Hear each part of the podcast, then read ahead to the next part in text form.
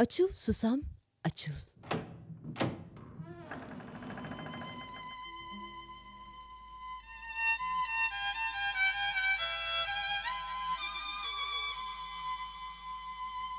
Annemin masalları.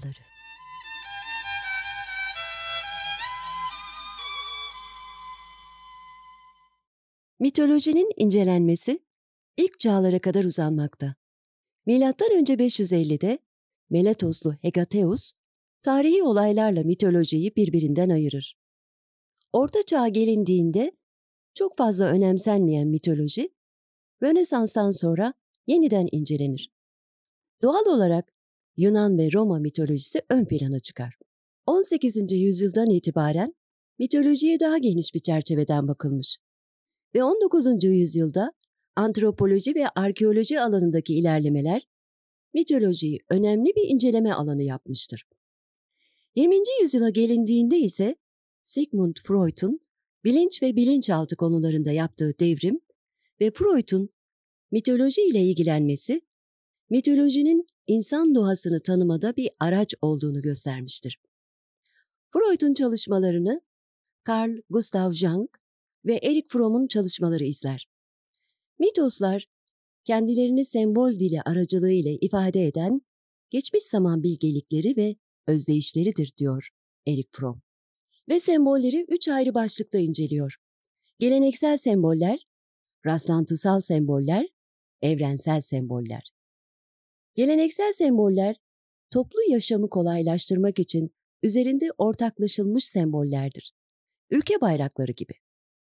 Rastlantısal semboller, çok dar bir çerçeveye seslenir ve onu sadece sembolün anlamını bilenler anlayabilir. Rüyalar gibi. Evrensel semboller ise bedenimizin, duygularımızın ve ruhumuzun özellikleriyle ilgilidir. Bu tür semboller tüm insanlar için geçerlidir.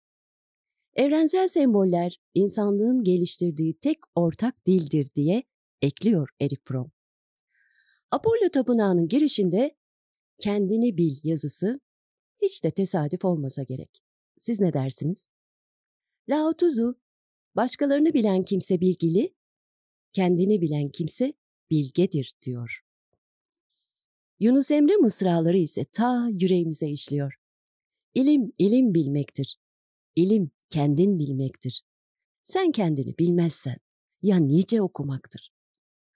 Efendim, bugün sizlere heybemizde bir kıssa getirdik. Kur'an-ı Kerim'de ve İncil'de çeşitli ayetlerde bahsi geçen bir kıssa. Hz. Yunus'un kıssası. Erik Fromm'un Sevme Sanatı kitabı kaynaklığında. Aktarıyoruz efendim.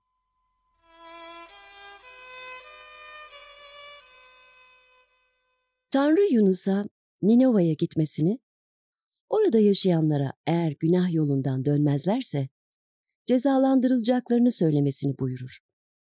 Yunus Ninova'da yaşayanların tövbekar olup Tanrı'nın onları bağışlamasından çekindiği için görevini yerine getirmekten kaçar. Adalet ve düzen anlayışı güçlü bir adamdır Yunus. Fakat sevgiden habersizdir. Görevini yapmamak için kaçarken kendini bir balinanın karnında bulur. Burada sevgisizliğinin ve dayanışma duygusundan yoksunluğunun onu sürüklediği soyutlanma ve hapsolunma durumu simgelenmektedir. Tanrı onu korur ve Yunus Ninova'ya gider. Orada Tanrı'nın dilediği öğütleri verir ama çok korktuğu şey başına gelir. Ninova insanları tövbekar olup yollarını değiştirir ve böylece Tanrı da onları bağışlayarak kentlerini yıkmaktan vazgeçer. Yunus düş kırıklığına uğramış, son derece öfkelenmiştir. O merhamet değil, adalet istemektedir.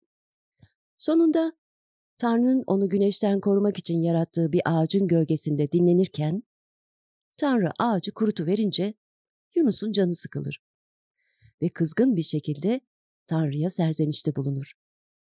Tanrı ona şu cevabı verir.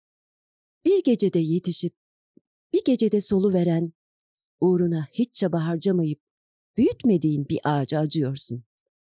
Öyleyse ben ne diye içinde sağ ellerini sol ellerinden ayıramayan 12 bin kişinin ve bir sürü hayvanın yaşadığı o büyük kenti, Ninova'yı bağışlamayayım.